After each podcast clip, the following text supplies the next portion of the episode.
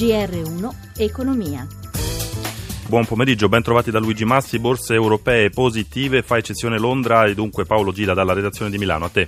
Buonasera da Milano. Mentre i listini americani sono ondivaghi ma non lontani dalla parità, con il Dow Jones poco sotto e il Nasdaq poco sopra, i mercati europei hanno chiuso con discreti progressi, ad eccezione di Londra che ha perso lo 0,63%, la migliore Parigi più 0,65%, seguita da Milano più 0,61%, bene anche Francoforte più 0,46%. Con la giornata di oggi si archivia anche un primo trimestre, il bilancio è positivo per Piazza Affari.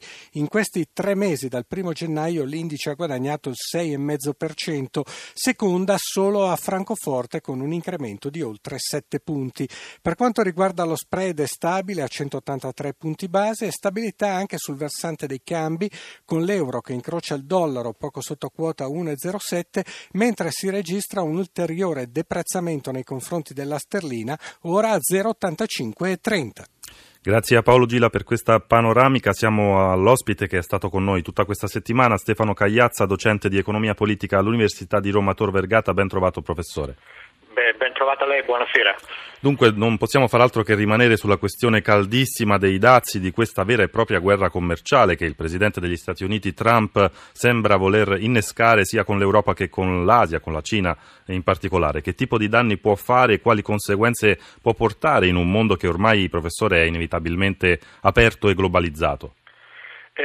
Sì, certamente i dazi significano guerre commerciali, perché poi implicano una risposta da parte degli altri stati, e questo vuol dire certamente un incremento dell'incertezza sui mercati finanziari, quindi maggiore volatilità, ma avere anche un impatto negativo sulle prospettive di crescita, specialmente per i paesi, tra cui l'Italia, che hanno un interscambio molto sostenuto con gli Stati Uniti. E a proposito di crescita, proprio, professore, torniamo sulla crescita europea. A marzo nella zona euro i prezzi al consumo sono saliti, ci dice Eurostat, dell'1,5% annuo, brusca frenata rispetto al più 2 di febbraio. C'è molta volatilità nei prezzi e stavolta, oltre ad alimentari ed energia, scende anche l'inflazione cosiddetta core, no? Quella calcolata al netto delle componenti stagionali o variabili. Come dobbiamo leggere questo segnale?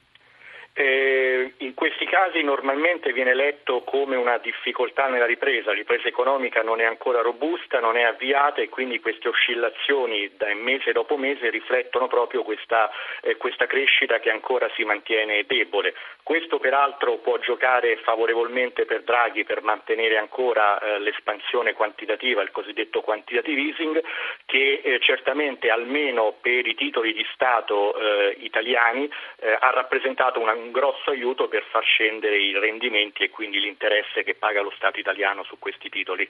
Secondo lei da quando, o a partire da quando, le pressioni rialziste di rialzo dei tassi sulla BCE e su Mario Draghi inizieranno a farsi insostenibili, insomma dovranno essere ascoltate? Ma come sappiamo la Germania e i paesi del nord Europa da tempo spingono per un incremento dei tassi che danneggia, a loro modo di dire, le loro banche, il loro sistema bancario.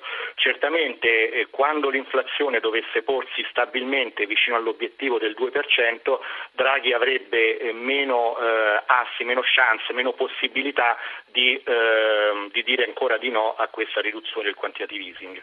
E dunque grazie a Stefano Caiazza per essere stato con noi. Restiamo sulla questione dei dazi statunitensi, c'è preoccupazione tra i produttori del Made in Italy agroalimentare. Amalia Carosi ha intervistato il neopresidente della Confagricoltura Massimiliano Giansanti. Perché l'Europa non ha dato seguito all'accordo con gli Stati Uniti per liberalizzare, aprire il mercato europeo alla carne americana? Ci sono sistemi di allevamento completamente diversi oggi tra gli Stati Uniti e l'Italia. Noi oggi abbiamo dei sistemi rigorosi dove i nostri allevatori devono seguire disciplinari di produzione, soprattutto devono rispettare una serie di norme a tutela dei consumatori. Negli Stati Uniti alcune norme consentono di poter utilizzare alcuni prodotti che oggi sono vietati negli allevamenti europei e in particolar modo in quelli italiani. Il protezionismo americano potrebbe alimentare l'Italian sounding, quel fenomeno cioè di prodotti fatti in America ma con il nome che ricorda quello di IGP e DOC italiani. Con che danni? Certo che se si chiudono i mercati per i prodotti italiani, certamente loro ne verranno avvantaggiati. Quando scattano dazi, protezionismo, chi ci rimette di più? Le piccole imprese o le multinazionali del cibo, e perché? Ci rimettono tutti, non vince vince nessuno, perché quando scattano i dazi